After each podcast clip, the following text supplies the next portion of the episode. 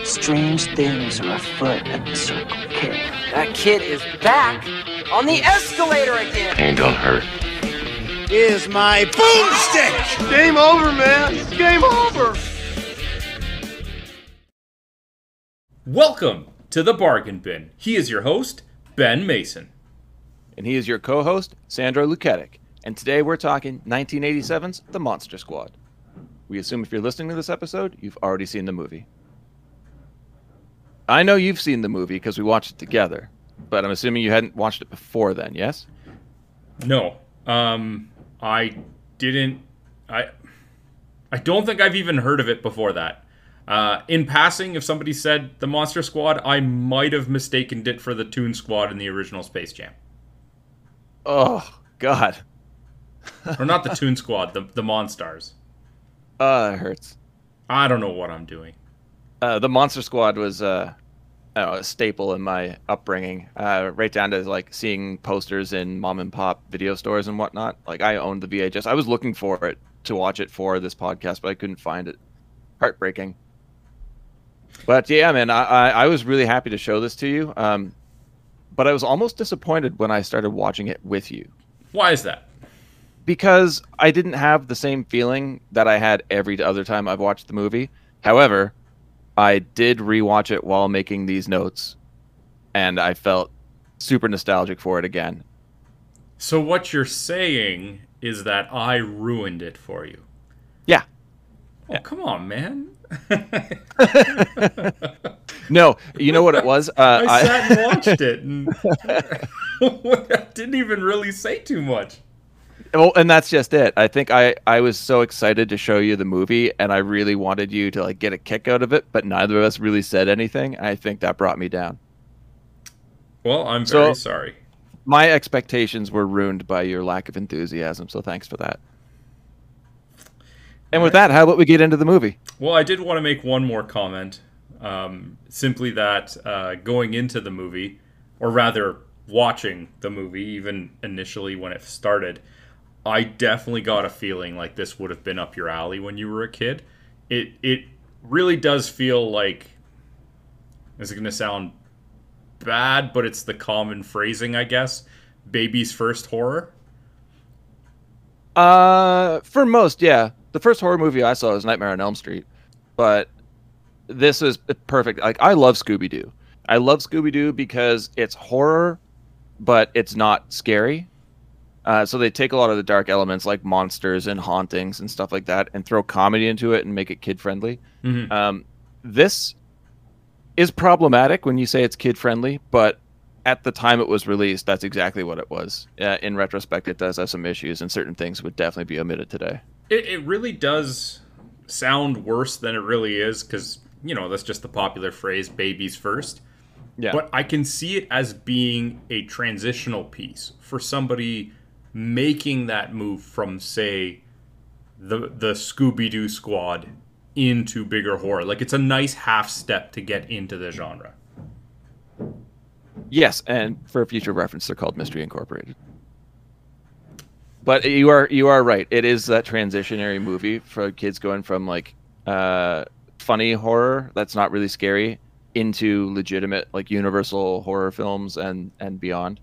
I'm trying to be complimentary, you jerk. I think that's the end of that for this episode. Fine. All right. This is what uh, all of our fans know that you're the mean one. Here I am trying to be nice. I'm not the fucking mean one. You are. You insult me all the time. I, am still waiting for you to just give me one clip from an episode where I did that. Oh, I think we've got 40 episodes. All right. Well, you better get listening because it's going to be a long time until you find one that doesn't exist. Uh, um, Let's on. get into the movie. A rolling scrawl opens the film. It tells us that Abraham Van Helsing and friends tried to rid the world of vampires and monsters, but they blew it. Decent humor right off the bat. Inside Dracula's castle, we see a series of coffins and a few armadillos. As the camera tracks past the coffins, one of the lids slides ajar, allowing the release of some tarantulas and giving us a slight peek at the occupant's hand. Clinging to the ceiling is a vampire bat. Um, great shots of the bat turning into Dracula. Uh, but and this is going to be an ongoing problem for me with the movie. How does he transform from a naked bat to a fully clothed vampire? Oh man, you can't ask that question. That's I mean, in cinema history, we've always been trying to figure that out. I Uh, know. I mean, same. No, just just let it go. My only You question: also, yeah, go for it. Why are armadillos? I was just about to bring that up. You mentioned that when we were watching the movie, and I didn't have an answer for you. So I looked into it, and in the original Universal 31 Dracula, he does have armadillos in his castle. Is it because of the location or setting of that one, or Um, I don't think that Like, it- armadillos are really prevalent in Transylvania. it's easy to say, "Oh, we did it because it was in this previous one," but then you just ask the question, "Why was it in the previous one?" I think it's just because they're kind of foreign animals for a lot of people. and they look creepy as fuck. we need something. Rats. ah, that's too cliche. Armored rats? Perfect. All right. Van Van Helsing and crew arrive and blow open the doors of the castle with dynamite. There's a lot of dynamite in this movie. They kill one of Dracula's brides with a crossbow uh, with wicked-looking effects before getting a child to read a scroll in front of a magical amulet. The ground breaks and zombies climb out of the earth. The incantation is finished and a whirling portal opens, pulling everything into its vortex. So I really liked the special effects. They don't look great, but for the No. time, They I fit the th- movie. They fit the movie, and again, keeping in mind that this is 1987, they're pretty good for that era, I would say. Yeah, I mean, we're talking that year. Like, look, it's the same kind of effects for Evil Dead 2. Fair. He gets pulled into the portal. Okay, but I mean, I well, we'll get into budget later, but I feel like maybe this one would have had a higher expectation based on budget. But Yes. um, anyway, do go on. Uh, we're now in present day. Oh Uh, wait, kids hold on, hold on. What? I What? missed. I, I thought we already discussed the part where like Van Helsing gets sucked into the portal. Oh no, I just didn't bother mentioning that. Okay, well, I mean, it is worth mentioning. I think. Um, Yes, I guess so. Uh, yes. when we watched And, uh, it when we watched it together the first time i didn't really make too much mind of what was happening in this scene Mm-hmm. because it it's a very kind of basic introduction to what is Yeah. the objective You can't make it too complicated for the kids. What stood out to me the second time i was watching it was seeing the girl who was doing the incantation get sucked into the vortex immediately after opening it and thinking I- back to later in the movie like nobody prepared for that possibility I don't even remember that happening, but yeah.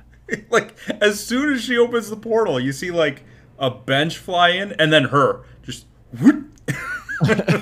I guess yeah, they're opening a portal. They don't know what exactly is going to happen when they open it. Yeah, and then later in the movie, spoilers, which we're gonna get to anyway, they plan to have females they know replicate the the the incantation or whatever you want to call it. Didn't like try to hold them down, chain them up, or anything because they didn't know. Apparently, they just were anticipating getting sucked into the oblivion. Yeah. Also, the the vortex seemed very selective at the end of the movie. Yeah, almost like it had a magnetic energy to certain things, but exactly. not in this scene. No. Anyway, sorry. right. I, We- did, I didn't no, it's mean to derail that. Well, we're in uh, present day now. Uh, kids are getting out of school, but Principal Metzger has two in his office. Sean and Patrick are being scolded for drawing pictures of monsters during Mrs. Carlson's science class. Sean says they're part of a monster club and they draw pictures to put up on their clubhouse walls. Metzger's trying to be cool, saying he digs what they're doing, but science is real and monsters are not. Um, every time I see the scene, I can't help but look at Sean's shirt. It's the wicked, like homemade Stephen King rule shirt, red shirt with yellow lettering. Um, I see that shirt all the time in Toronto. Like it's a popular piece of uh, pop culture. And that's not what stood out in this scene for me. Um, not that it's not a nice shirt by any means. What what is it? Well, first of all, Mr. Metz- Metzger's attempt to be like, I dig it, was just so bad. But even more than that was how um, Patrick, was it? Yeah. Uh, Patrick just throwing his friend under the bus, saying that they call the other teacher Meow Mix because she looks like cat. Yep. It's just like And, like cat head. I'm surprised that Sean isn't sitting in the chair and like turns to the side like, "Come on, man, what are you doing?" Just a smack. Like, I thought we were friends. Yeah, the, these on like mm, these kids are assholes, man. Oh, they really are. Which we see throughout the movies, it's to a shocking degree at some points. I, I want to specify that it's Patrick and Sean that are. I, I uh, Horace isn't so bad, and well, Oh, Rudy, Rudy's a piece of shit. no, don't dare say that about Rudy. Uh, okay. Anyway, right. Yeah. Uh, the kids leave the office. Several derogative homophobic slurs remind us we're watching a film from the 80s. oh, you cannot a- get away with any of this. And it comes up again and again through the movie. It's a running theme, keeping track of the quote unquote insults that they hurl at each other for either things that you could not get away with now or insults that make no sense. None. like whatsoever. like, the, and they just kind of like chuck them to the side, these like these insults. I'm like, Jesus Christ. You say that to anybody today, you're getting a beat down. Yeah, yeah, yeah. Uh, well, they actually bump into Mrs. Carlson, uh, knocking books out of her hand. Uh, they apologize, pick them up for her, and walk off, making fun of her, amazed that some guy kisses her at night. Reinforcing that these two kids are assholes. Oh, the worst. And it's not like she yelled at them or something. You know what I mean? Like they could have set up a scene to make her look just really wretched. Like they walk by her and almost make her drop her books, but not. And then she just rips into them or something like that. Yeah, But but no- also keep in mind too, they were walking down the hall. Yeah, they weren't paying attention. She was walking out of her classroom, not talking to anybody. You'd think she had her head up. She would have seen kids that she's around every day, knowing that they don't pay attention, and will just walk right into them. I don't know what answer you want me to give here. I don't know. I don't think she can get mad at them because they walked into each other. I'm just saying, like, they were so rude to her and she didn't really do anything that warranted it. No, just shot them a dirty look. That's it. Like, okay, cool, move on. Meow mix. Uh, outside, the older brother from the Wonder Years, uh, EJ, and his friend Derek make fun of Horace for being fat. They throw his candy bar on the ground and step on it. More slurs. EJ rips Horace's comic book. More slurs. Horace calls EJ an asshole, and EJ beats him down. The classic bully move in, the, in any 80s movie, really. Yeah. Kid, kids Yeah. cheer on the fight until they go silent when the cool kid shows up on his bicycle. Rudy, Rudy's dressed as a greaser, except for he's wearing loafers and Ray Bans. And I'm not entirely sure what grade this kid is supposed to be in. We find out it's junior high, but really, I don't know.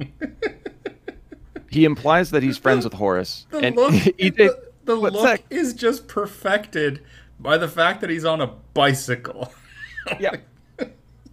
He implies that he's friends with Horace, and EJ tries to explain, but Rudy makes him pick up the squashed candy bar and eat it, embarrassing himself in front of the other kids. See, the embarrassment must come from the fact that he was made to do it because Yeah. it's not like he even dropped the candy bar in mud or anything. No, I'm not he did step on it though. Yeah, I'm not saying you want to eat a candy bar that you've stepped on by any means. But for potential punishments from the tough kid, right? Yeah. That they make out to be like the whole crowd goes silent. So clearly there's a reason to be like hesitant about him. You know, and he shows up lighting a cigarette off his shoe, right? Because Oh yeah, I forgot he smokes. yeah, another thing of the 80s is that younger children smoking, no problem. So, in that context, forcing him to eat the chocolate bar is a little insulting, but I feel like it could have been worse. It could have been a lot worse. I'm I'm confused as to why Rudy even shows up in the first place. You know what? I thought that too because he's not in the Monster Squad. No, he's not friends with Horace. This comes up He, do- later. he doesn't have a conscience. He's in junior high, but he's still going to the other school to pick fights. I d- Yeah, why is he hanging out with the younger kids at their school? Okay, I mean, it could be just like a one year difference, which no, no. What I'm saying is, okay, like what junior high's what grade seven, eight in the states. I I have no idea. All right, we'll say it is right. If he's in grade seven and all of his friends are in grade six, and they determine that there was a relationship prior to, so these kids were friends all growing up in the same neighborhood, friends. Then I fully understand him coming down to visit his friends because yeah, Yeah. okay, that makes sure, sense. but but if they're in grade six and he's in grade seven, he's been in grade seven for at least three years. I'm just saying, man, that that there would have been better off that they actually were friends. Or you know what? His cousin. Oh, Horace's that makes cousin. sense. Horace's cousin is in town. That's why he's not in the Monster Squad right now, or moved to town. Right? Horace could have been telling EJ, "Yeah, my cousin just moved down here, and you're gonna be sorry." It's just to to build some Yeah. reason for him to stand up for Horace, but also not be in the Monster Squad yet. I feel like there's a decision that was made here because Shane Black is a great writer, um, and I think he would have caught something like that, or he was like, "No one's gonna notice," and just didn't bother writing it in. Aha, he didn't anticipate Sandro watching and critiquing the movie so soon after it came out. 34 Yeah, years. 34 years later, Where were you on that one, Shane Black? Croatian man in Ontario starts picking apart a movie. I'm coming for you next, Fred Dekker. Oh, that's sad. Fred Fred Dekker. I mean, what what do we have from Fred Dekker here? Director of Night of the Creeps, one of my favorite horror comedies from the 80s, and what might be the best movie of the series, RoboCop 3. well, he's also credited as a writer on this as well. Well, he's he's written a lot, actually, a lot of good things. We'll get into that later because he and Shane are friends and they co-wrote this screenplay. Okay. Uh, on the walk home from school, Patrick tries to convince Sean that the Wolfman can drive a car.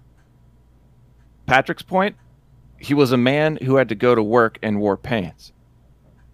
Sean's point is that those movies were made in the 40s and he had to wear pants so you don't see his wolf dork. My point is that Universal's Wolfman came out in 41, but Werewolves of London came out in 35, and in that, a werewolf wears a suit. So I'm giving the point to Patrick. I just brushed this off as a nonsensical conversation between two friends. I I love these kind of conversations, these pointless conversations that are just fun to get into. Well, you gotta Anyway. talk about the dork. No. Sean's little sister Phoebe joins the duo as they walk past a house inhabited by a scary German guy. Phoebe says he's watching them. Horace jump scares them and says that Rudy saved his life and he wants Rudy to join the Monster Club. They have a huddle on it. Having a kid in junior high, junior high, I still disagree, gives them cred. And Phoebe says she heard that he killed his dad. This is the first time I caught that line. Is she talking about Rudy or the crazy German guy?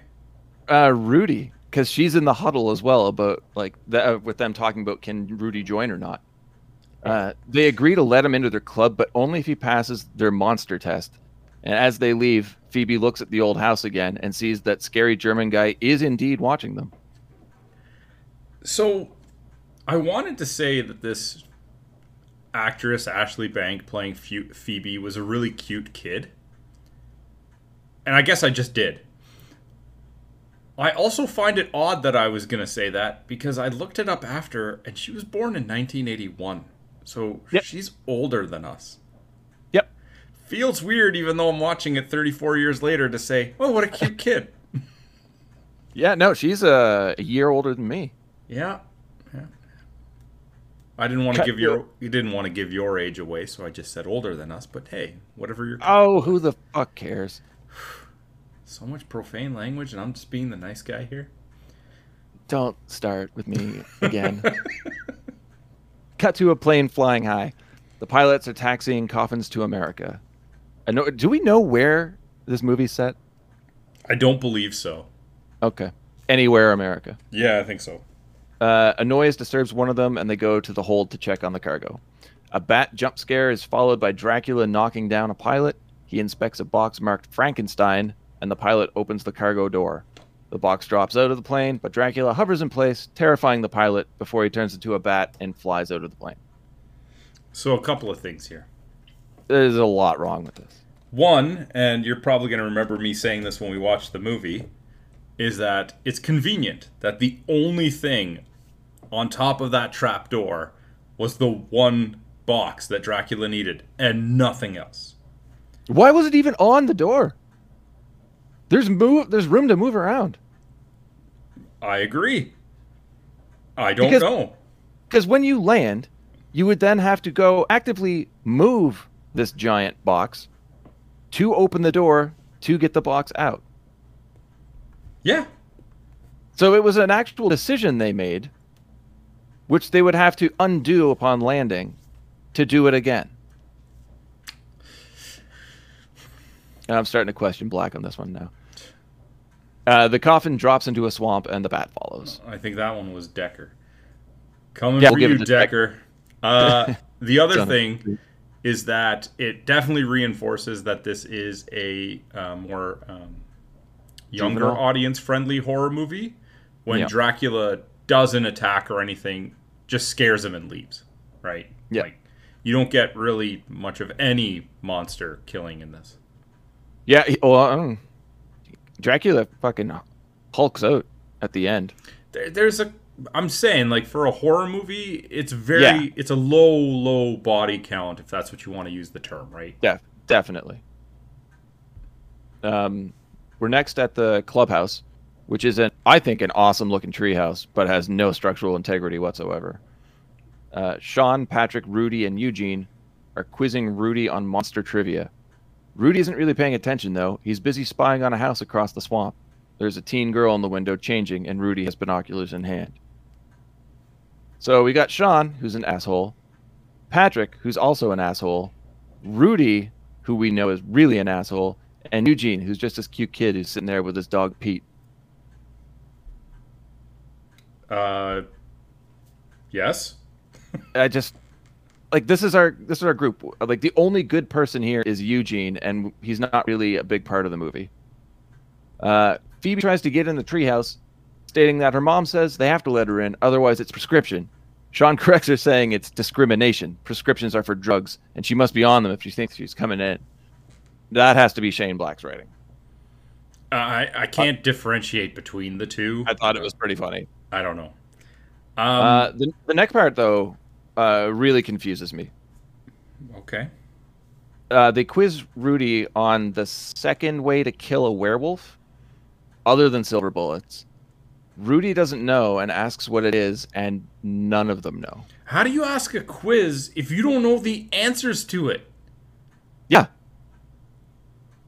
And the, all the like the guys just look really confused until Sean and Phoebe get called in for dinner. it almost seems if, if I, I don't remember it 100% but i feel like rudy did suggest an answer Mm, that they said was wrong. I don't recall 100%. Maybe. But if that's the case, how do you know he's wrong if you don't know what the second way is?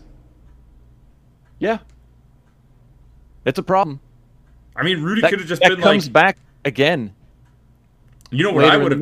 You know what I would have done if I was writing this? Quit. No. I would have had him say an answer such as removing the head, right? Mm-hmm. Have the kid say no, and then later on, the werewolf gets defeated by having its head removed. And then like Rudy just kind of like, "Eh, I told you so." Yeah, that would have been good. Let's go back to 1987 and rework this movie. They were actually going to do a remake and then just canned it. I mean, I've already got a few ideas as I seem to often do when we watch a movie, but go on. Um, inside the house, Sean's mom gives him a book she found at a yard sale, Abraham Van Helsing's journal. I also have a problem with this. Okay. Why was this journal at a yard sale if Van Helsing's house is in this American town? Obviously hasn't been lived in in a long time. Still is furnished, has other uh, properties, I guess, pieces of his ownership with, within. How did this one book end up at somebody else's house where they had no idea how important it was that they just sold it at a yard sale? Well, you see, Ben, uh, you've asked too many questions. And just because. Understood. That's all I got. Looking at you, Fred Dekker. It doesn't. Uh, it doesn't make sense. Uh, Dracula pulls up to the swamp in a hearse, and I'm curious about how he acquired it. Like, did he steal it? I think, like his clothing when he transforms, he just fabricated it. And I don't get that. That that's new. I mean, I guess if you look into the history of the character, he was a necromancer. We later was- find out that the car can go Through, I know, I through, know. like physical matter. So my only assumption is that it is an imaginary, made-up vehicle done with magic. Yeah, I just, I really, really wanted to picture a horror movie in which Dracula has to hotwire a car. or at least like just put somebody in a trance and get them to drive him around. But he's there to retrieve Frankenstein's monster, played by the amazing Tom Noonan. It's great to see Noonan on screen again, man. You know what I found w- weird about this is that Mm. we see Frankenstein's, you know, storage Fra- container, Frankenstein? not like a coffin, but whatever he's being transported in, Crate. crate, dropped out of the plane, and Dracula flies after it. You'd think he would have gone right after it, but apparently he went somewhere else for a while, got his invisible car, and drove to the location that you figured he just followed down in the first place. Yeah. Doesn't seem very efficient. Yeah, really. Like if he's just gonna like fabricate this car out of thin air, you think he would just do it as soon as he got there. Or just make it like a helicopter and pick up the crate before it hits the ground. No, let's not let's not go too crazy here. Oh, now I'm being ridiculous. Okay, all right. Yeah.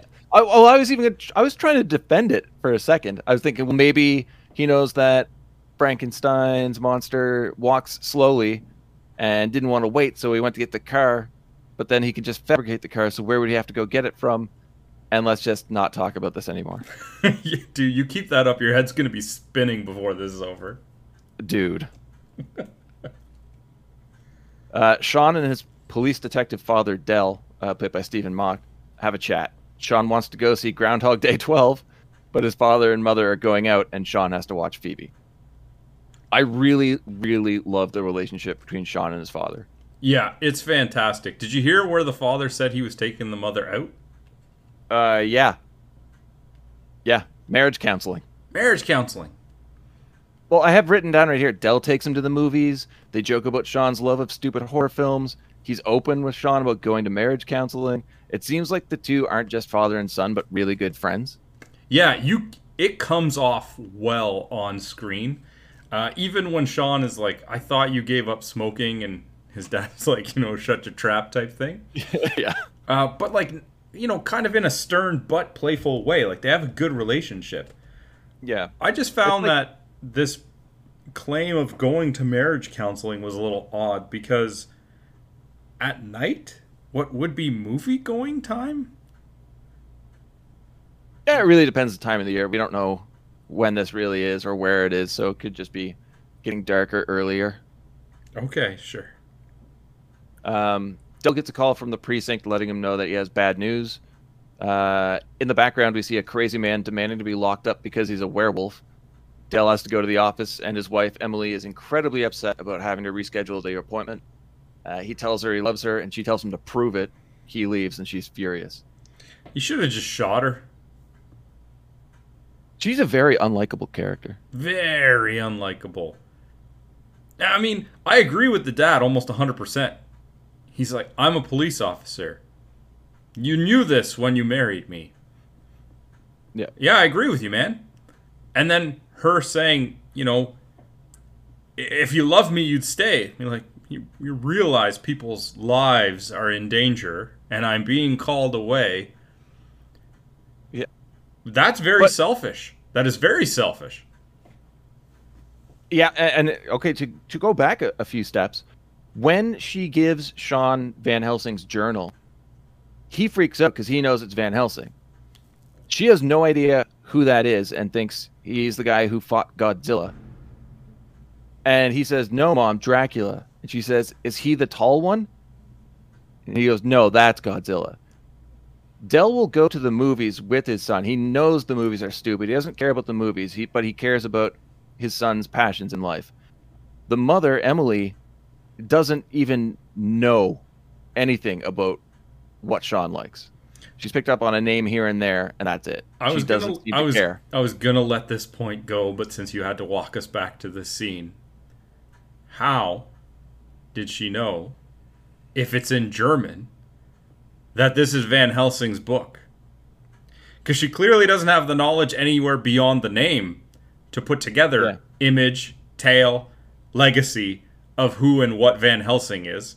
So she just bought a bound book in German Yeah. and gave it to her son, knowing it's Van Helsing's. This also raises a question for me because Sean realizes it's in German and is disappointed. But by getting so excited about it being Van Helsing's journal, that means in this world, of course, Van Helsing is real, Dracula is real. Sean watches horror movies, but are we to assume that there actually been Dracula films? That's a good question. Yeah, I don't know. It's just something to think about. It's more like the whole uh, Wolfman wearing pants, being able to drive. It's a que- it's a question that doesn't have a set answer, but it's fun to just shoot the shit about. Yeah, maybe we shouldn't pull on this thread. All right. At the police station, the crazy man, Jonathan Gries, who I know from Fright Night 2, but most people who know as Uncle Rico from Napoleon Dynamite, uh, is still pleading to be locked up. That is until he sees the full moon and becomes incredibly violent, attacking the police and stealing an officer's gun. He shoots at the ceiling, yelling to be locked up before being shot repeatedly by one of the officers. We now cut to the town's museum. More police are there investigating the disappearance of an Egyptian mummy. I originally thought Dell was going to deal with the werewolf guy. Uh, I don't know why he's needed to join the mummy investigation. I mean, it does look like his uh, partner, Detective Sapir, Rich, yeah. uh, is leaving the precinct when, he makes that phone call. So Yeah. it's almost like he was calling him about the mummy thing and then just got kind of distracted with this scene going on here. Yeah, Uh, that makes sense. Which the guy's begging to be locked up.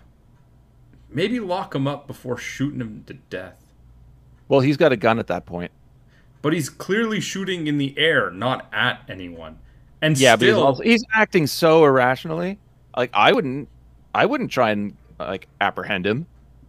If he's got a gun and he's screaming about being locked up and shooting the gun, just not like at any specific point, but just at ceiling.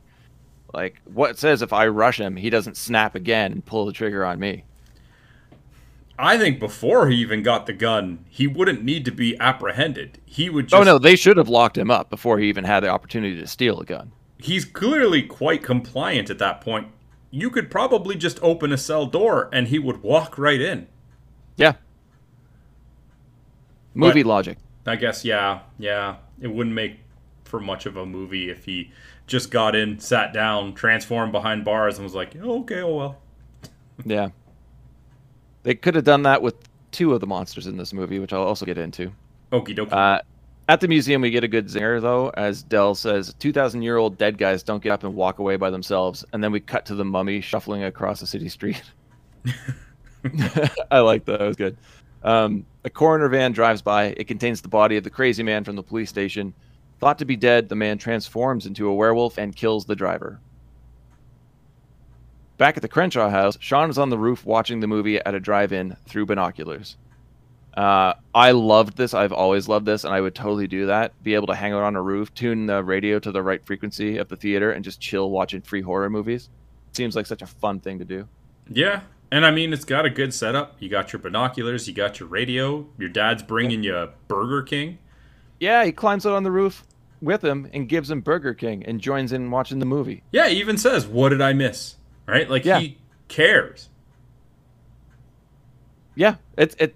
This these two characters, well, Sean on his own and Dell on his own, they're all right. But you put those characters together, and it's awesome. I think Uh, Dell on his own is all right. Sean on his own is not. An asshole. Yeah. Uh, the werewolf is on the prowl and runs into Dracula. The mummy joins them, and they go to get Frankenstein's creature, which is thrown out of the swamp by the Gill Man. Uh, pretty cool pseudo get together for the Universal monsters, even though they had to make them look different for you know legal reasons. See, this scene bothered me. Uh, I have questions about too. I thought we went to get Frankenstein much earlier, but I guess not. Uh, how did the mummy know where to go? The only thing I will say positive here is that it was a pretty cool shot seeing them all standing on the bank as the camera panned out a little, like the end of the Yeah. scene. I agree completely. It looked great. And like Dracula being there and Frankenstein's monster being there and the mummy being there makes sense because of the exhibit at the uh, museum. But how did they manage to end up in the same town as the Wolfman and Gillman?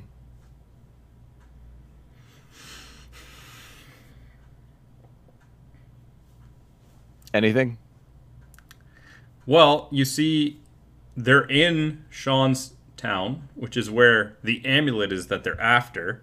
So clearly, Dracula strategically planned it for the pilot to open the the trap door right when they were flying over this town. You see, That happened to have the Wolfman and the Gillman as well.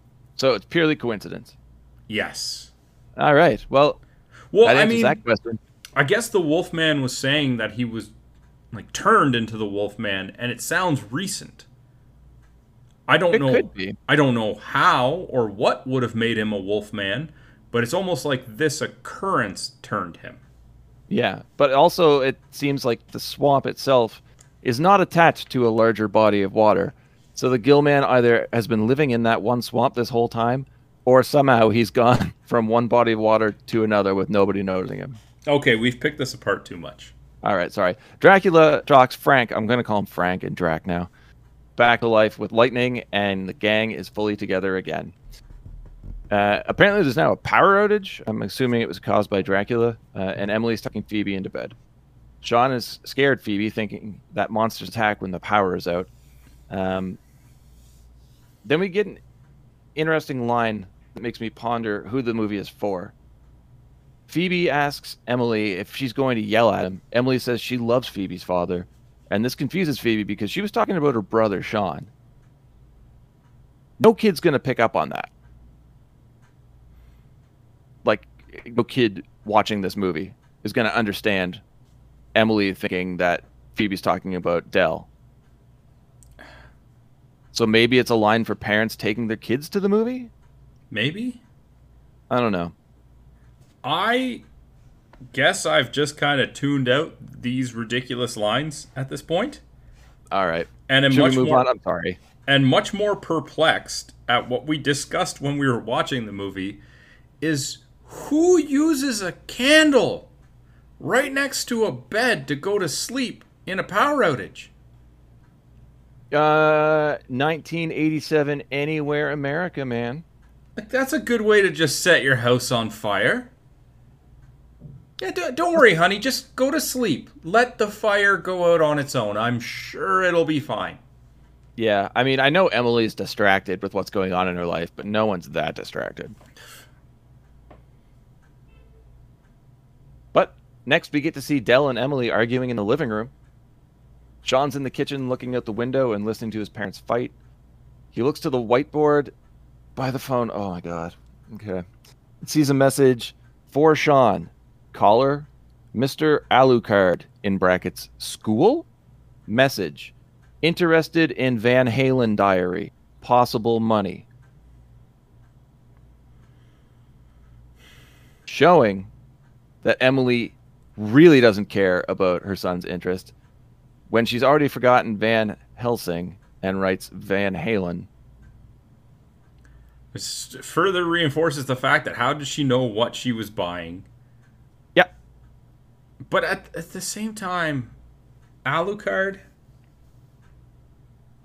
I guess this movie takes place in Nilbog because Dracula can't think of any other name to go by when pretending to be somebody he's not, then his name backwards. I also find it hard to picture Dracula using a telephone. I didn't even think that far into it. Um, Sean figures out that Alucard is just Dracula backwards. But now I question did Dracula just figure out Sean's number and leave an actual message for a child? How did Oh. he even get the number? And I don't for- know. I don't know. They must have great phones in the swamp where he just was. And the swamp, I swear to God, is the swamp that the uh, clubhouse is on. And you know what? From a set standpoint, it probably is. No, it just makes sense. Trust me. I'll get into that too. Okay. Uh, Eugene knocks on his father's door saying there's a monster in the closet. The father enters the boy's room and jokingly kicks all the invisible monsters out of the room. The boy points to his closet, and the father opens the door, doing the same shtick, only he doesn't actually look in the closet, and we, the audience, see that the mummy is actually hiding inside. Why wouldn't you just look? Why is the mummy in the closet? That's another good question. It, it, can't, it doesn't pick its feet up off the ground, it just kind of shuffles. So I'm assuming this house must be a bungalow then, and it's not upstairs. Also, it figured out how to open and close doors, yet open the closet, go inside, and get stuck?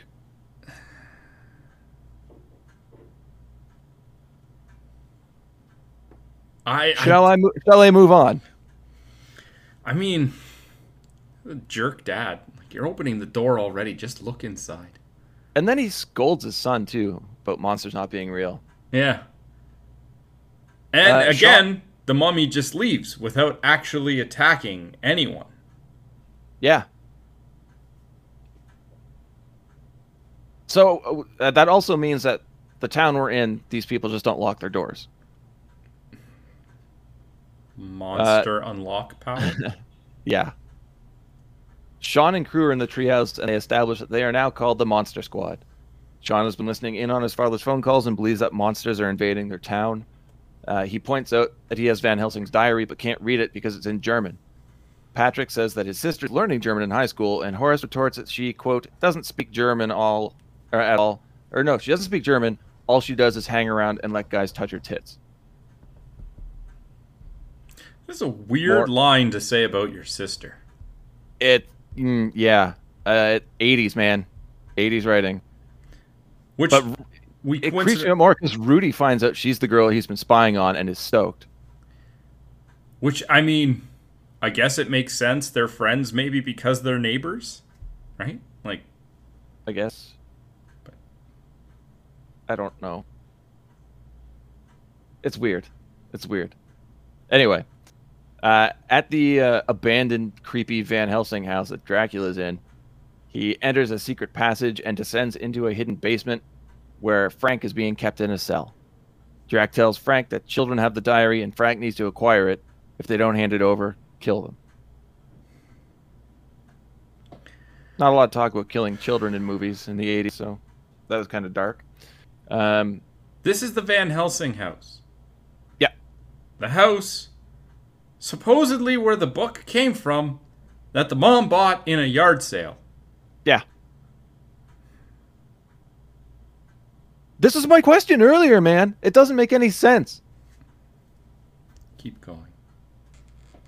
Uh, The boys go to scary German guy to have the diary translated.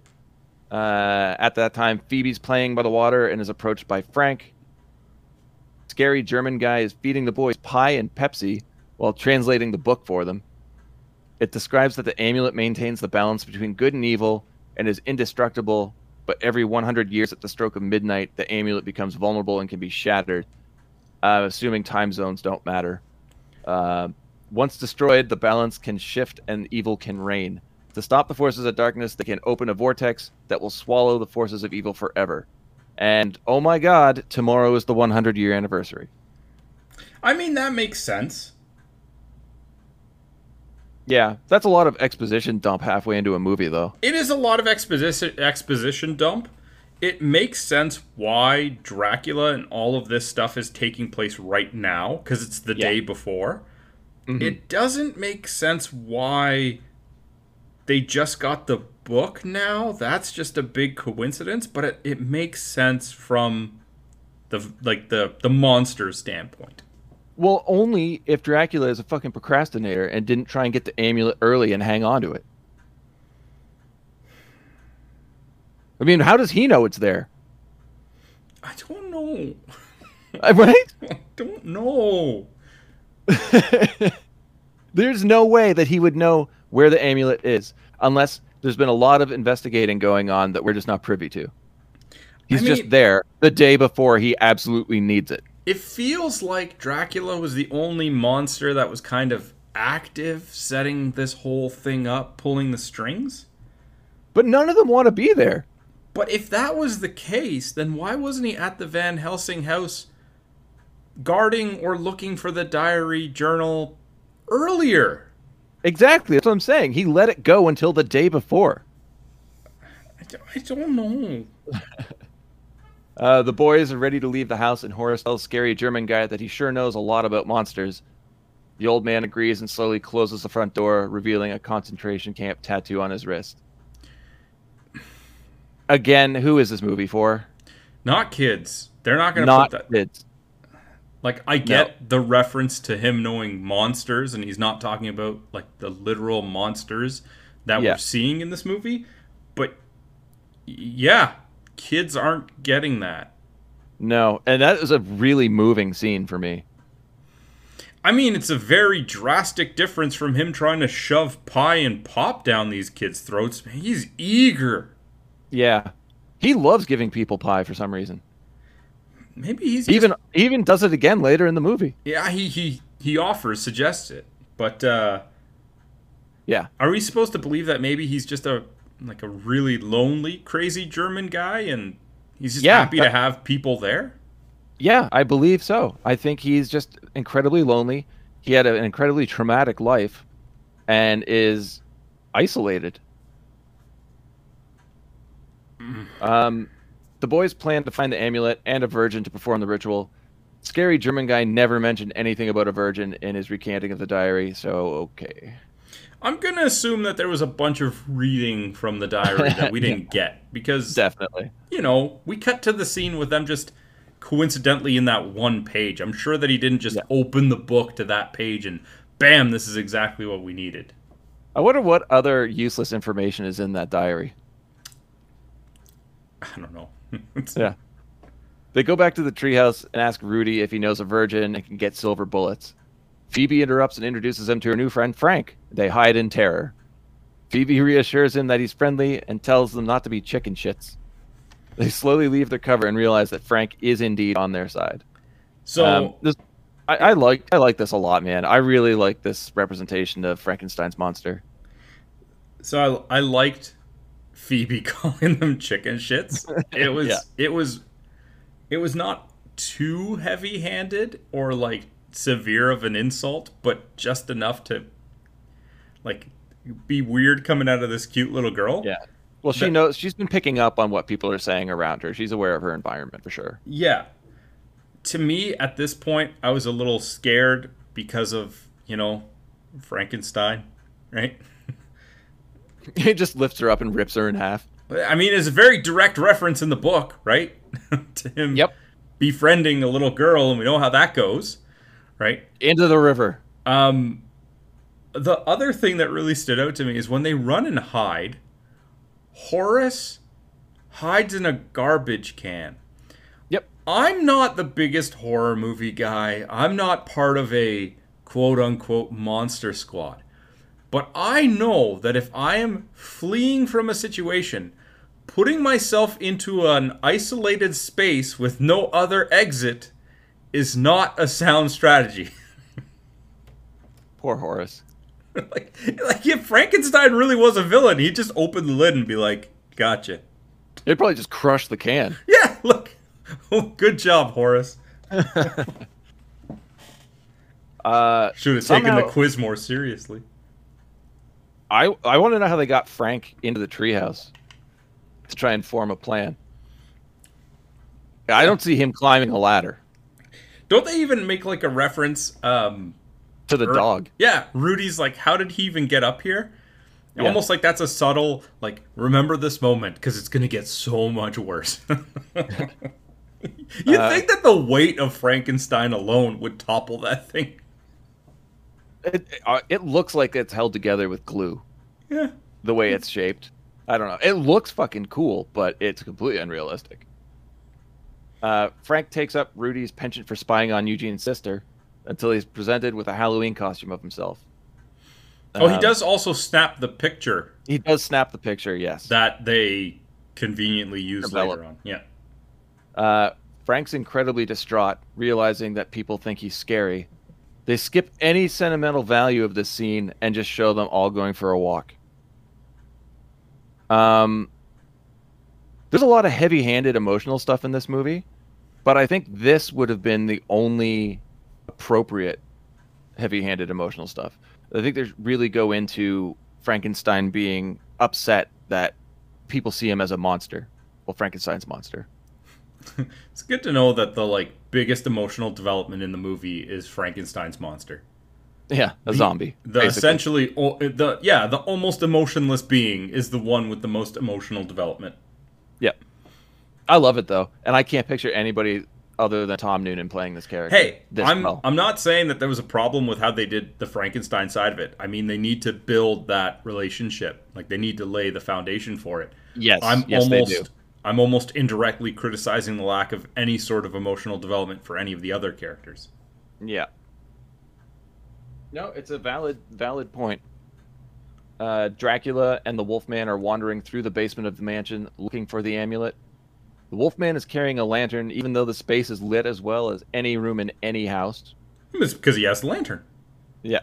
Well, Dracula finds the amulet hidden behind a wall, and then we just cut to the next morning. Uh, the monster squad assembles and goes to school, It kind of feels like there was already a hole in that wall, like a crack or something. Yeah. and with the light coming from it, feels. And why like- is it green? It's only green when it's in that room. It's because it's green lights in the room. You see. Oh, all right. But it just sense. feels like the search, and I'm doing air quotes even though I'm not on camera. The search for the amulet would have been a very short one. Come downstairs. Oh, there's a light coming out of that crack. Take a look inside. There it is. Well, like, the thing is, he was too worried. He couldn't get down there because it wasn't well lit enough. That's why he needed the Wolfman. It took forever because the Wolfman was in police custody.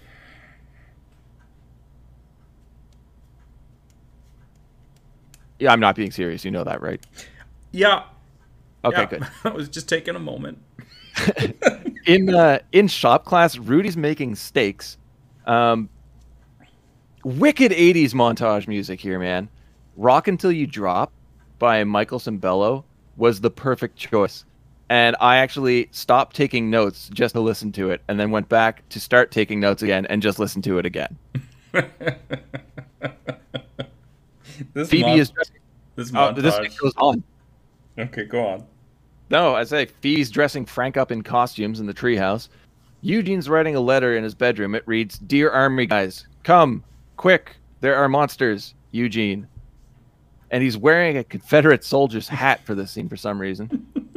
Uh, Patrick makes Monster Squad business cards. Rudy makes silver bullets. I don't know what kind of shop class this is. Uh, they just have uh, bullet casts and molds laying around. Well, luckily Uh, they had a pot of water for melting down Yeah. the silverware. Oh, he then goes to the school's archery range and steals a compound bow and a full quiver of arrows, and nobody notices it. Why did he need to to to uh, sand down stakes if he could just use arrows? They're they're pointy. Yeah. You just you just stole arrows. Those stakes are going to be too heavy for the bow. No, they aren't. Well, they they should be. They should be, yeah. But then he goes to one hour photo lab and picks up the pictures that he's taken that were taken of uh, Patrick's sister. And there's a spit take cut to Frank staring at the photo and holding it above the kids' heads so they can't get to it no matter how high they jump. Okay. This is when the song ends. I have a That's s- all been going on through the entire song. I have a serious problem with the Frankenstein holding the picture part. Well, the fact that he's wearing Rudy's sunglasses and staring at what is we're uh, we're meant to believe is a naked teenage girl. Yeah, I see a lot of problems with that myself. And that's not what I was going to point out. Did you look at the roster of kids jumping to get the picture? No, I didn't pay that close attention. I was just kind of confused as to why they would do that with Frankenstein's monster. Patrick is one of the kids jumping to get this picture of his naked sister. Uh, maybe he's just trying to get it away from them. Maybe. Get your mind out of the gutter. Okay. I get like Phoebe's one of the kids jumping too, but I feel with her it's like a monkey see, monkey do. She's trying to be like the other kids. She sees them jumping for a picture. Oh, definitely She does it too. trying to fit in.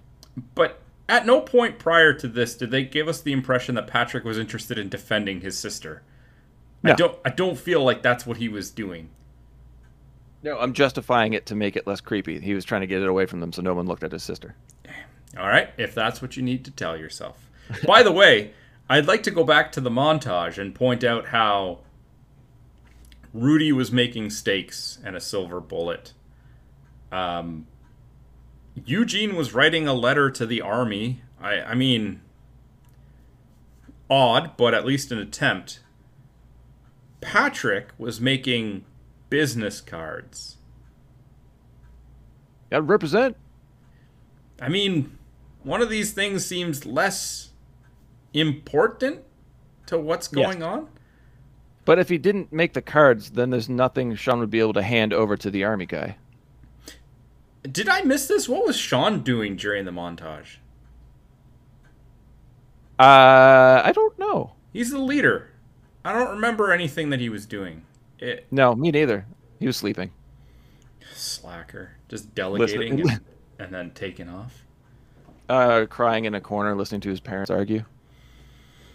Probably on the roof watching a movie, too busy to care about what's going on. Yep. Screw those guys. It's movie time. Groundhog Day 13 now. Uh, back at Chateau Van Helsing, Drac has the Wolfman in human form tied to a chair. It's weird he doesn't have a name. The Wolfman. His character doesn't have a name. Uh, he's been dosed with a tranquilizer so he doesn't try to alert the police before turning into his wolf form again. Dracula leaves the room because he needs to feed and unlocks a closet door, opening it to uh, reveal three girls. Wolfman spits out the pills and squirms out of his bindings. At the police station, Rich tells Dell about reports of a black hearse with a silver skull hood ornament being spotted in town. Uh, I'm confused as to why that's of any importance, but it seems pretty grave. Uh, Dell gets a call from the Wolfman. He's made it to a phone booth and warns Dell that Dracula found the amulet and is going to kill Sean. He then changes into wolf form, smashes his way out of the phone booth, and runs off into the night. How does he know that Dell is Sean's father? How does he know the number to reach him? Yeah. A decent uh, transformation scene, though. Brief, but decent. Um, I, I, I do like the werewolf design in this movie. I didn't as a kid, but seeing how much they've fucked up werewolf uh, effects in recent movies, I'll take it. I was just okay with it. I, I Yeah. there was a few weak spots for sure. Oh yeah, definitely. Uh, the squad are readying a plan to split into groups. Sean, Horace, Eugene, Frank, and Pete the dog are headed to the mansion. Rudy and Patrick have to get a virgin to read the passage, so they go to Patrick's sister, Lisa. Eugene is eating a Twinkie by the swamp, and Pete knocks it into the water. As Eugene reaches for it, the Gill Man bursts out of the swamp and just steals the snack. He doesn't attack anybody, and nobody else notices. I don't get it. Occurs to me that he could have ended this a lot easier, uh, a lot earlier in favor of the monsters. Yeah. uh, Rudy and Patrick awkwardly ask Lisa if she's had sex. She's offended, and Rudy shows her the photo they took of her earlier. He threatens to post it on the bulletin board at school, right between the prom committee notes and the football roster. Now, I have a major problem with this. Okay. Look at this from her perspective. She's not sure why she's in the treehouse, is asked if she's had sex, is then threatened with a naked photo of herself, and that's the scene.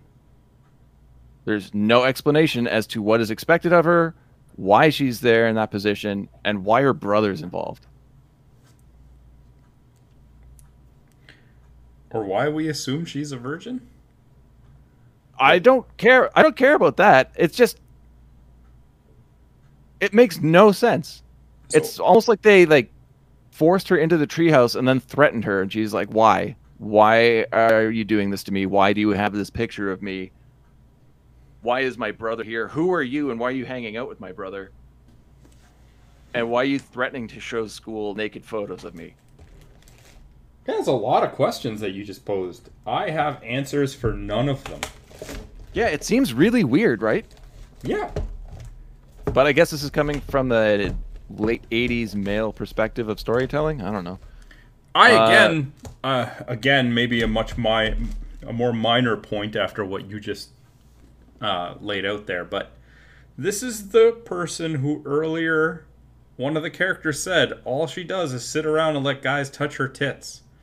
Yeah, I'm not saying that that goes hand in hand with not being a virgin anymore, but if I'm, you know, sitting there with the fate of the world, you know, as a potential threat here, yeah. might start with something a little bit more hopeful than that. Yep. We'll just move on from here. There's way too many questions that we will never get answers to. Hmm. Uh, the the kids are scoping out the mansion. Frank tells the boys that Dracula knows they're there and wants them dead. Uh, inside the house, Dracula's rigging up dynamite to destroy the wall and retrieve the amulet.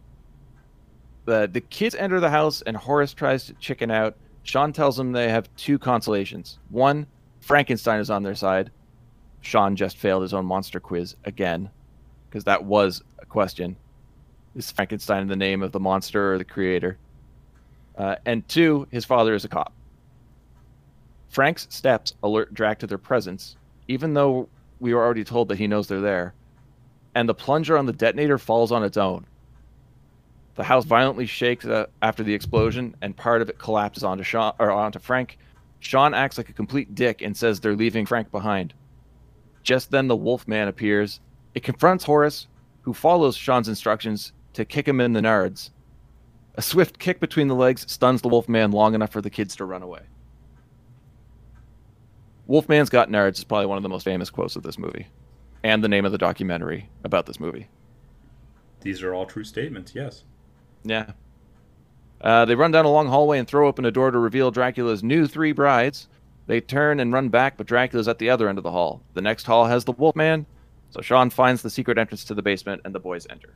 It is a good thing that they found that entrance because they had so little time left on the clock as all three directions the villains slowly walked towards them.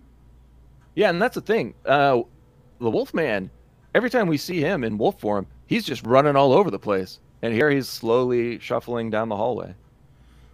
I don't know why. Y- you could have done the same scene and shown them running.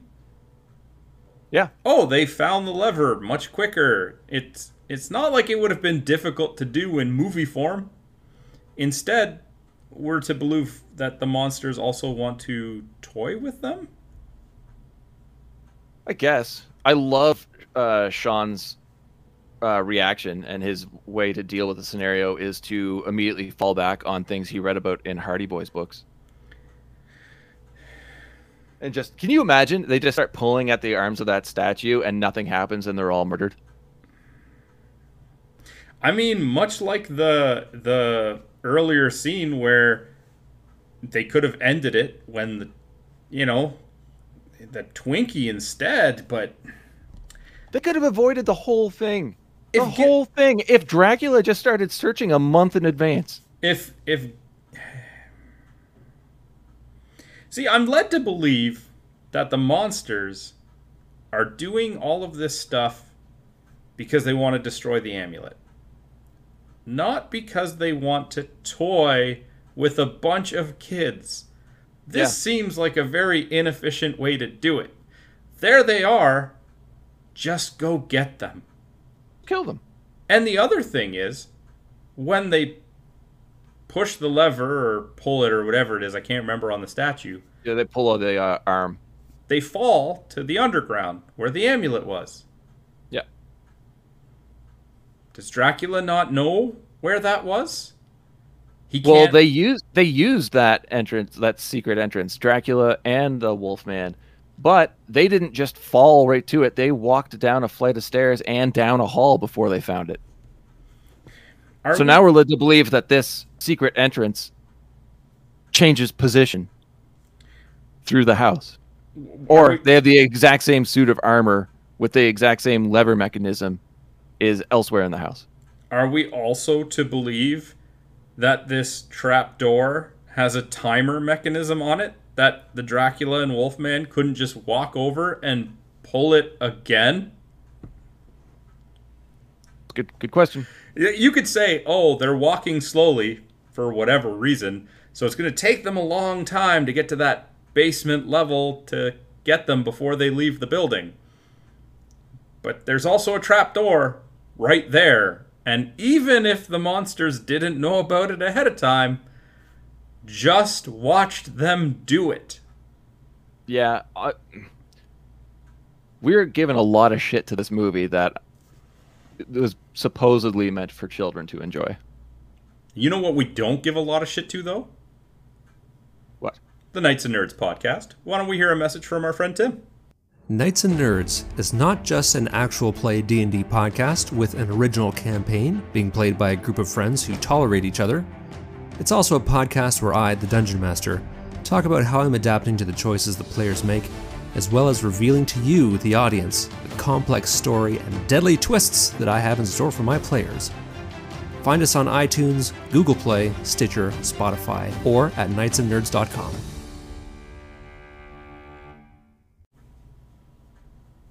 We're now uh, with Rudy, Patrick, and Lisa at Phil's diner, worrying over the fact that the others are late for the rendezvous. Back at the mansion, Sean finds the amulet in the basement. The room does look badass with crosses, crucifixes, and garlic everywhere. Uh, Dracula grabs him as soon as he leaves the room, but Sean burns him with garlic and the boys escape the mansion. Outside, they meet up with Phoebe, who recruited Scary German Guy. Rudy, Patrick, and Lisa show up next. They decide to go to the old church in town and hop in Scary German Guy's truck.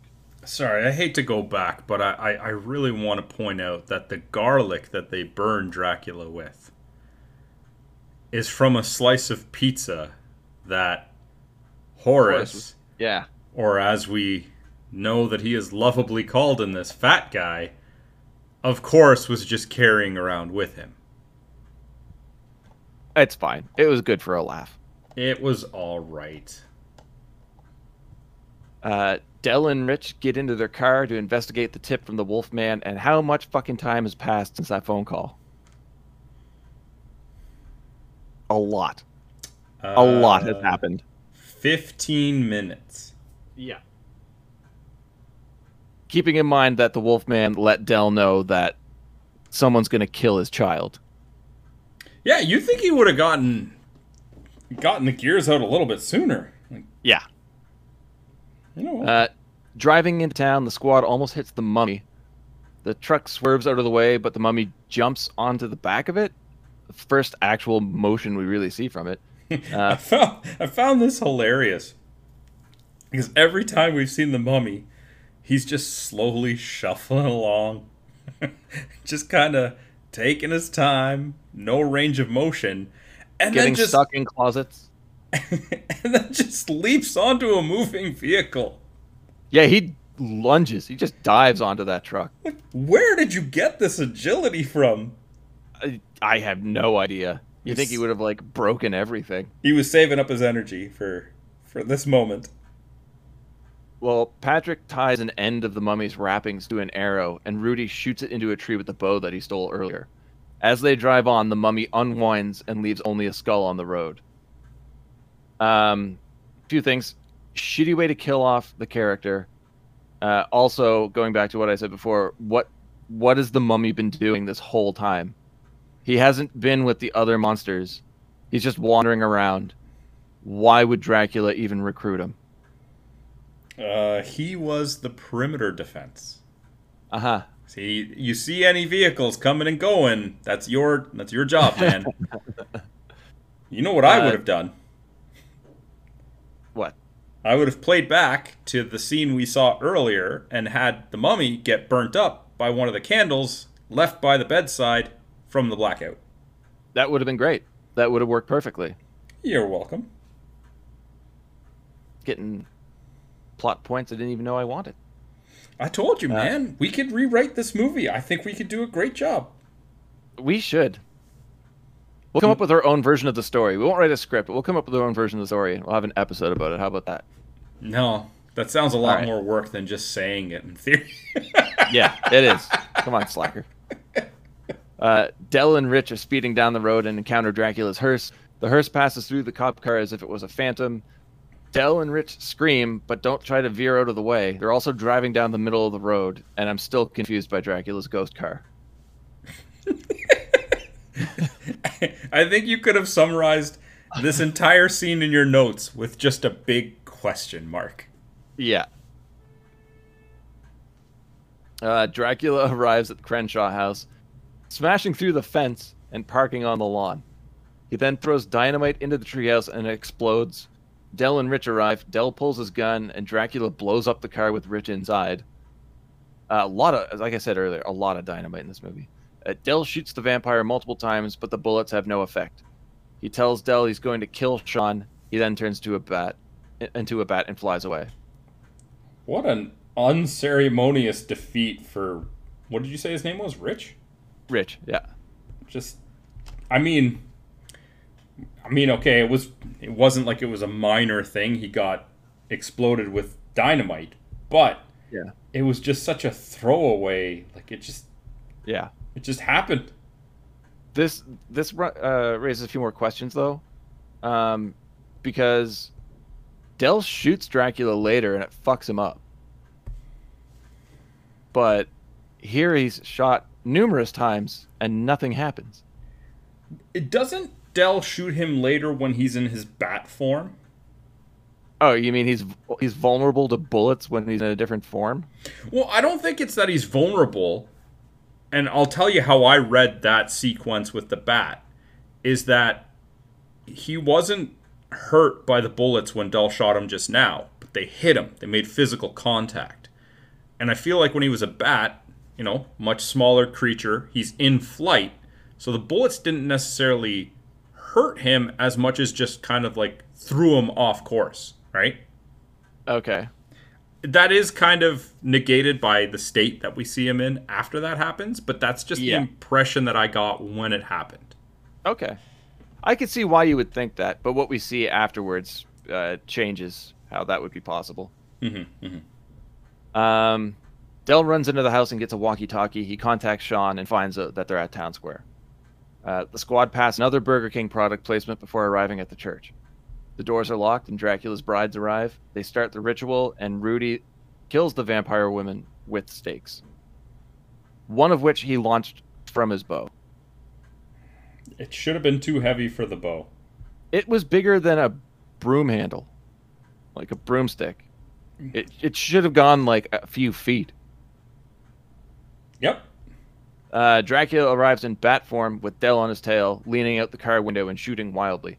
He hits the bat and it sails through the second story window of the sporting goods store. Dell grabs a stick of dynamite, again, dynamite, and runs inside, and Dracula is actually fucked up, laying on the ground halfway transformed. Dell lights the dynamite just as the Wolfman jumps in from behind. Sean distracts the beast, giving Dell a chance to stick the dynamite down the Wolfman's pants, pushes him out the window, and he explodes. Now, I have a little bit to say here. The Wolfman takes all of the punishment in this movie. He's shot three times, tied to a chair, force fed drugs, kicked in the nuts, hit in the face with a pole, dynamite stuffed in his pants, thrown through a window, and blown up. Yeah, I'd say he's probably having less than a good day. What happened to Dracula? Dracula got shot. Frankenstein got pinned under rubble. The mummy got unwound. And I mean, well, we'll get to what happens to Gillman. But uh, yeah, Dracula's escaped during the fight. Outside, we see the pieces of the Wolfman are actually alive, and he starts to reassemble. Lisa has finished reading the passage, but no portal appears. Wolfman runs into the street, still wearing pants somehow, and gets shot three more times by the police.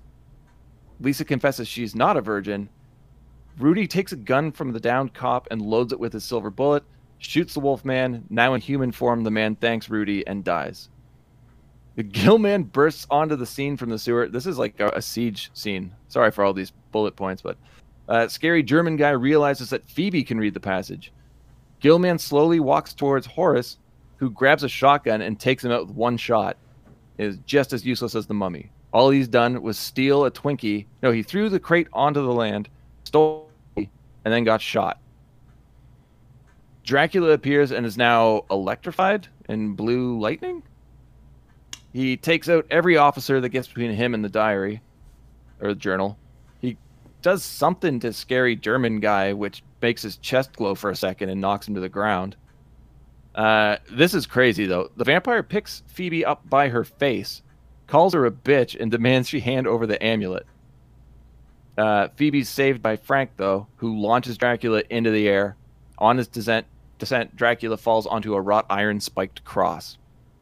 Um, I read a bit of trivia here saying that whenever the actress that played Phoebe was working with the actor who played Dracula, they never had his fangs in or his contact lenses because they didn't want to scare her. But for this scene, uh, he actually had all of it on.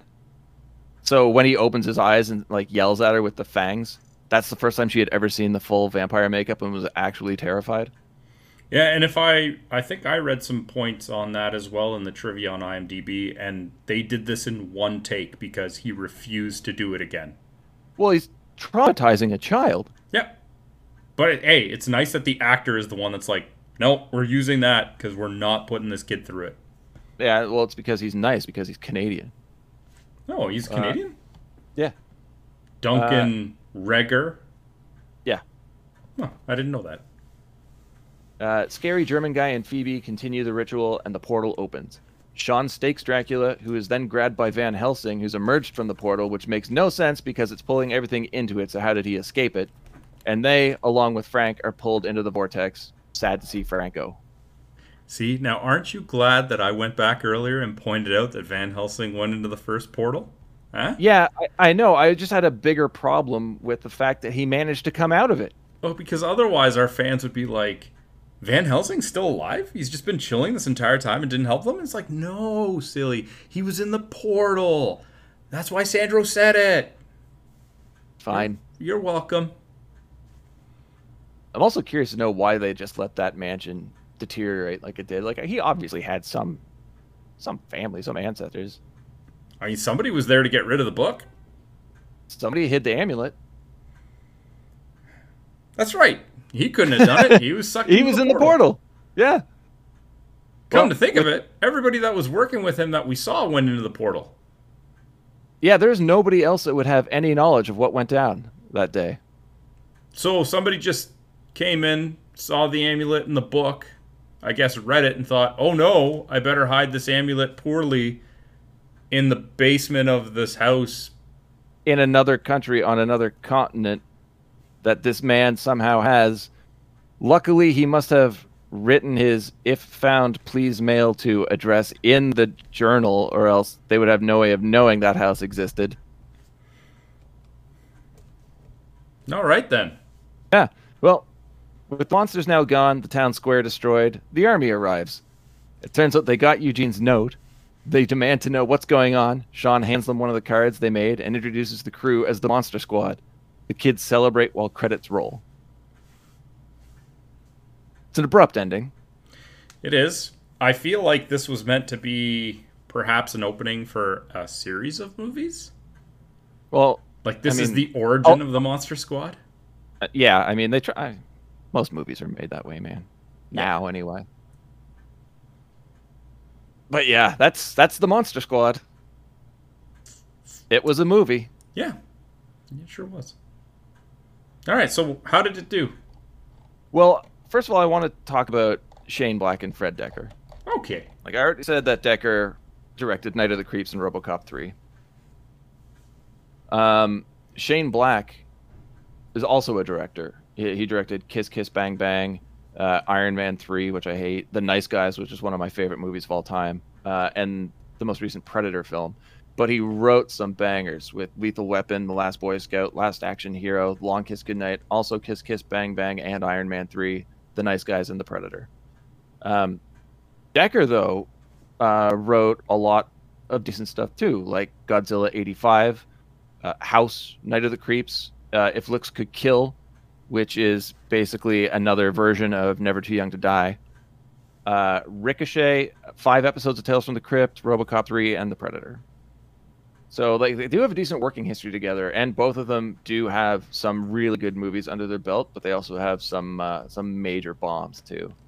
Uh, personally, I don't think this was one of those bombs. Uh, you want to talk how it did? Uh, Yes, the sir. budget. The budget was twelve million, Okay. um, which I kind of see. Uh, the gross was three point eight million, so it was a massive failure, Massive failure. and I don't know why. Maybe- Because maybe, part this- of it was like we discussed. What audience did you make this for? Yeah, it kind of seemed lost in its direction towards a specific audience. Which makes Um, it tougher to market if you don't know who is actually supposed to go see this. Yeah, And I, good point. I'm trying to come up with an idea, and I got nothing, man. Like I'm even looking, thinking of the the movie poster uh, and the VHS box art. Like it's iconic for 80s pop culture horror, but even then, like it's a super cool poster, but it doesn't really speak to a specific target audience. Um, but it does have like a, a big following. It's highly regarded. Uh, it's sitting at a seven out of ten on IMDb. Even the critics at Rotten Tomatoes gave it a sixty, and the audience score is seventy-eight. It's like there is a lot of love for this movie. I'm just surprised that it did so poorly upon its initial release. Obviously, it's a cult classic now. But yeah, I'm actually just looking at the poster right now because you brought it up. Mm-hmm. This is an interesting tagline. Yes. You know who to call when you have ghosts. But who do you call when you have monsters? Clearly trying to play off the popularity of something else there. Yeah, and I don't think the Ghostbusters cartoon was out yet. So they're playing off of the movie, which is definitely not meant for children. So I guess that speaks to who the audience is supposed to be. I have no idea, dude. Well, it didn't work no matter what they did, so. All right, why don't we get into the awards and then we can talk about our feelings about the movie at the end here. Sure. All right. Um, So you lead off as usual, and you get to grace us with your selection for worst performance. um, I have a problem with this, Okie dokie. and that is anybody who is on screen long enough to actually be considered for this segment or this award did a good job. Mm-hmm. Yeah, no, I can't. I can't disagree with that. um, even like when you start going to secondary characters like Emily, I hate the character, but it was acted incredibly well. Um, so I guess I'd have to stick with um, Patrick's sister Lisa. It was just annoying, and it, I feel like the the actor didn't really give anything to the role. Like it was just a bland role. I have to disagree with you very strongly about your statement that even Emily was fine, because she was terrible. I think that's character, not acting. Mm, That's fine though. It's your award. uh, uh, that's actually not who I'm giving it to, though. Oh, okay. I bounced Oh, back curious. and forth between her and ultimately my pick, which was Stan Shaw as Detective Sapir. Or Rich. I, mm, he was really annoying too. I just didn't think he was. Yeah, See, I did. I did Wh- think of that too. with him, with him, there was lines like in the museum when he turns and asks the the uh, museum security guard, "Did you do it?" And then after the security guard Yeah. says no, he's like, "Well, I don't know." I feel like if that was delivered with a better appreciation for comedic timing, a Yeah. completely different cadence, it could have actually been a funny part. And I found a few situations with that. I really felt in every shot that he was in almost, and except for the exploding one, which I mean, I guess based on your idea of humor, they were supposed to be funny scenes. But I feel like his delivery was so flat so many times that it didn't and, and beyond like the writers because when i look at the actual lines the lines were fine Mhm. when i figure well the director might have been able to st- say hey you know don't do it like that and perhaps didn't it's still how he did it i Yeah, I, I I'll agree with you that he was the worst performance. I just was giving it to Lisa because the character of Rich is completely inconsequential to anything in the movie. He doesn't need to exist in the script whatsoever. You can remove that character and nothing changes. So I thought I'd give it to somebody whose performance, uh, whose character actually had some weight to plot. Okay. Hey, your reasoning is your own. There's no Yeah. problem with that. I personally think that she had less camera time than even the other minor characters, unless you count her just like undressing in the background a couple of times. No, but how she acted and what we're led to believe about the character, I thought that came through somewhat.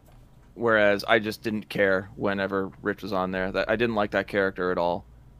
Okay. All right. Yeah, which is a shame because he's a good actor. It was just a very, very bad performance. Yeah, I mean, I think one of the biggest terms I can use in this regard was disappointing. Like I really did expect better. Yeah, yeah, and that's that's fair. That's understandable. Uh, he has given much, much better performances, better than a lot of the other actors in this movie. Just unfortunately, it wasn't this movie. Um, what about you for uh, best performance? I have to go with uh, Stephen Matched as Dell. Stephen Macht. Is that I I, I might Yeah. have got, I apologize for getting the name wrong, but uh, That's fine. were you going to say something there, or were you just correcting me? Oh, I was just correcting you. No, he's my pick too. Okay, he was the character that I felt was the most believable. Um, his character didn't have any sort of emotional development, but his emotional portrayal was probably the best in the movie, uh, showing frustration with his wife, showing like some what felt like genuine care for his son, uh, frustration at his work. He really did do a good job. Question though, not about the acting, about the character. Okie dokie. Does he know that he has a daughter? Well, that's a question you're going to have to ask Shane Black and uh, Fred Dekker, my friend. Because they're only ever on screen at the very end of the movie together. There is no interaction between Phoebe and her father throughout the entire film. All right then. It's weird. It's Yeah. weird. But no, he did a great job. I agree with everything you said. Uh, it was, I didn't even have to hesitate. Like I wanted to say Tom Noonan, but he didn't really do as much as Stephen did. Uh, the character of Dell was a very well written one and could have been a very difficult character to play, but Stephen Macht did a great job. Yeah, I mean, hey, I wanted to, you know, going into this, I thought Tom Noonan was going to have a bit of a bias head start, and by no means did he do a bad job, but the the role was just so limited that, you know, you can't deny the the role of Dell, the screen time, the range. It was just it was too much to to just ignore for this award. Yeah. Yeah, right. I'm with you. All right, sir, your most memorable or favorite line. Uh, my most memorable line is not my favorite line. My most memorable line is one I already stated, and that is Wolfman's got nerds. Okie dokie. Uh, uh, I did allude to my favorite line though, uh, and that's uh, an exchange between Horace and Scary German Guy, uh, where Scary German Guy says, uh, "I expect you boys thought I was some kind of monster myself, hmm? A vampire, perhaps? Well, that's quite all right, but I am not, you know. If I were a vampire, then I wouldn't have a reflection." And he turns and points to the mirror where he's clearly visible, and then follows up with, "Now would I?" And Horace says, "Man, you sure know a lot about monsters." And scary German guy responds, "Now that you mention it, I suppose I do." And that's when you see the tattoo on his wrist. Man, you went for a deep one, eh? I can't get it out of my head. I completely forgot about that line, and after we first watched it, like it's been playing over and over again. And then even I had to stop taking notes when that scene was playing because yeah, man, it's heavy as shit. I couldn't go heavy on this movie, man. I, I couldn't couldn't take I it, understand. couldn't take it seriously enough. And, and my pick was actually one that I referenced when we were watching the movie together. Um, made a bit of a deal out of it, so I don't know if you're going to remember this. But mm-hmm. Dracula throws dynamite into the clubhouse. As it explodes, he turns around, and as he's walking away, he very calmly, very casually says, Meeting adjourned. I, I don't know why. I loved it. It's hilarious. It's that is Shane Black's action writing. Yeah, like it felt like something out of an 80s action movie that you would have with, you know, your over the top characters who are spouting one liners. But in this movie, that wasn't the case. That wasn't the tone or the style. And it was obviously much more subdued than you would get in those 80 action movies, but it was of the same kin. And I, I just really liked it. But like it's such a goofy line. When you pair that with the weight of the scene of him throwing sticks of dynamite into a child's treehouse thinking that he just murdered a bunch of children. And then you get that cheesy line, you're like, hmm. Oh, thanks That- for. No, that stuck the landing, man. That's incredibly memorable and hilarious. It's trying to make me feel a little bad about it. I don't know. I was, uh, I, I Oh no, it's just like it's so uh, so much of this movie is incredibly intense and they don't acknowledge it. I didn't think about it from the potential of dead children side. Like it's definitely a Jack Slater, like Jack Slater four from uh, Last Action Hero. It's definitely something you'd see in one of those movies. for sure, for sure. Uh, and you might even see Tom Noonan in it. Um, okay. Yep. My favorite movie or scene? Mhm. Uh, it was when Rudy stepped up as the monster hunter extraordinaire. Yep. and I was tempted to even include it in my favorite line, but as he's walking away from the group, the most ballsy move that like any character in this movie had, in my opinion, it just goes to one on like I guess not one on one, but by himself take on the three brides of Dracula, and even like where are you going? I'm in the club, aren't I? And then proceeds to take them out.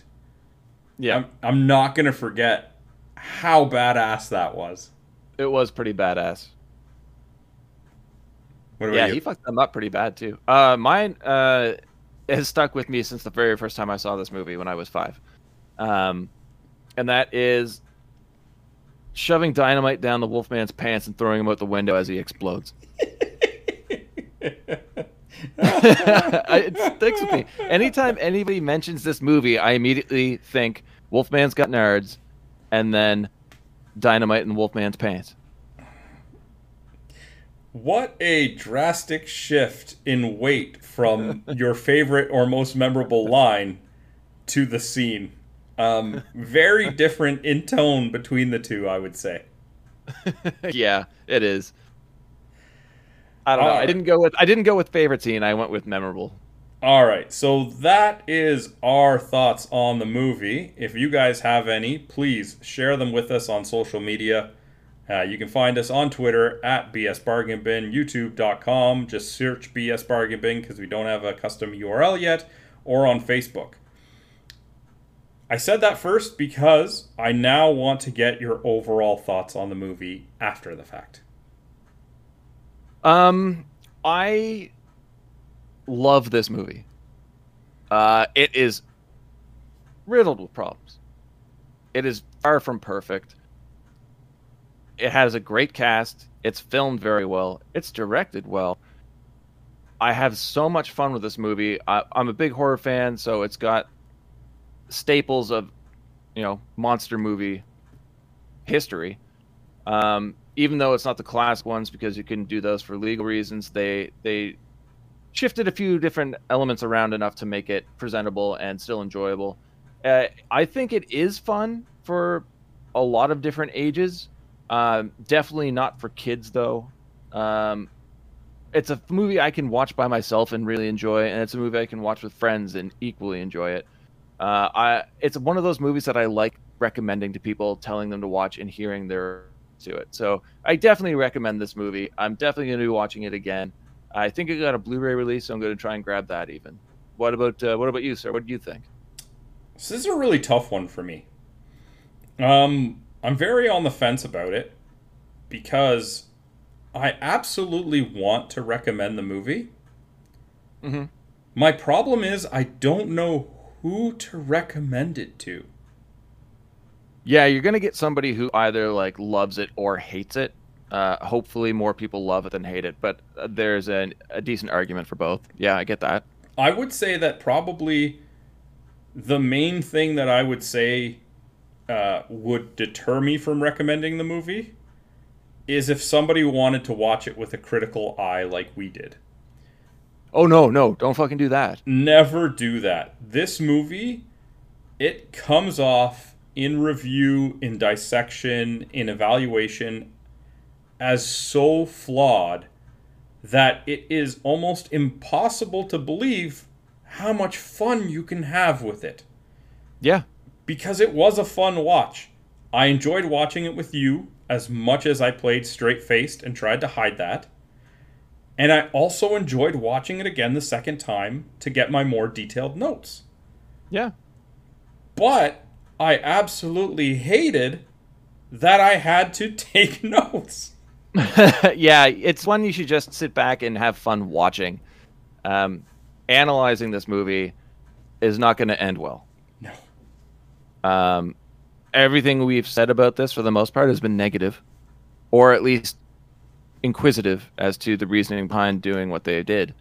Um, but that's only if you take the time to dig into it. If you just throw it on and have fun, like sit back and just watch it some, you know, rainy day or some afternoon, it's a blast. It's a lot of fun. Yeah, I mean, I picked it apart this entire episode, and yet when I walk away from it and move on to the next thing, I'll look back at it and think that was a fun movie. Yep. You summed it up perfectly. All right. So that takes care of our discussion on the 1987 movie, The Monster Squad. There's only one thing left to do, Ben. Mm-hmm. And that is to ask you, what are we watching next week? Uh, next week, we are watching what I consider to be a classic Carpenter movie, 1995's In the Mouth of Madness.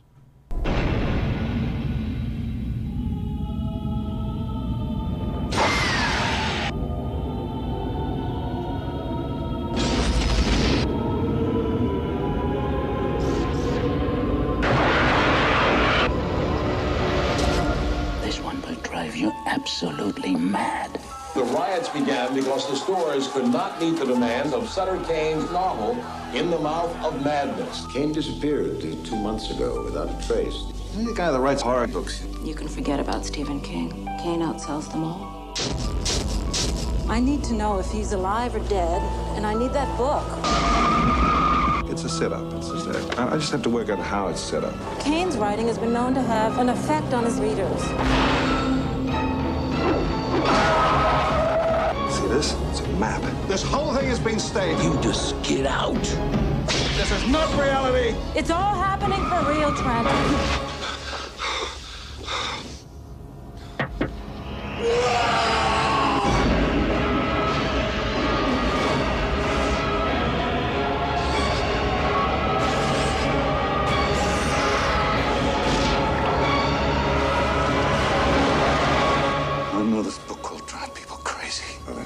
so. The movie comes out next month.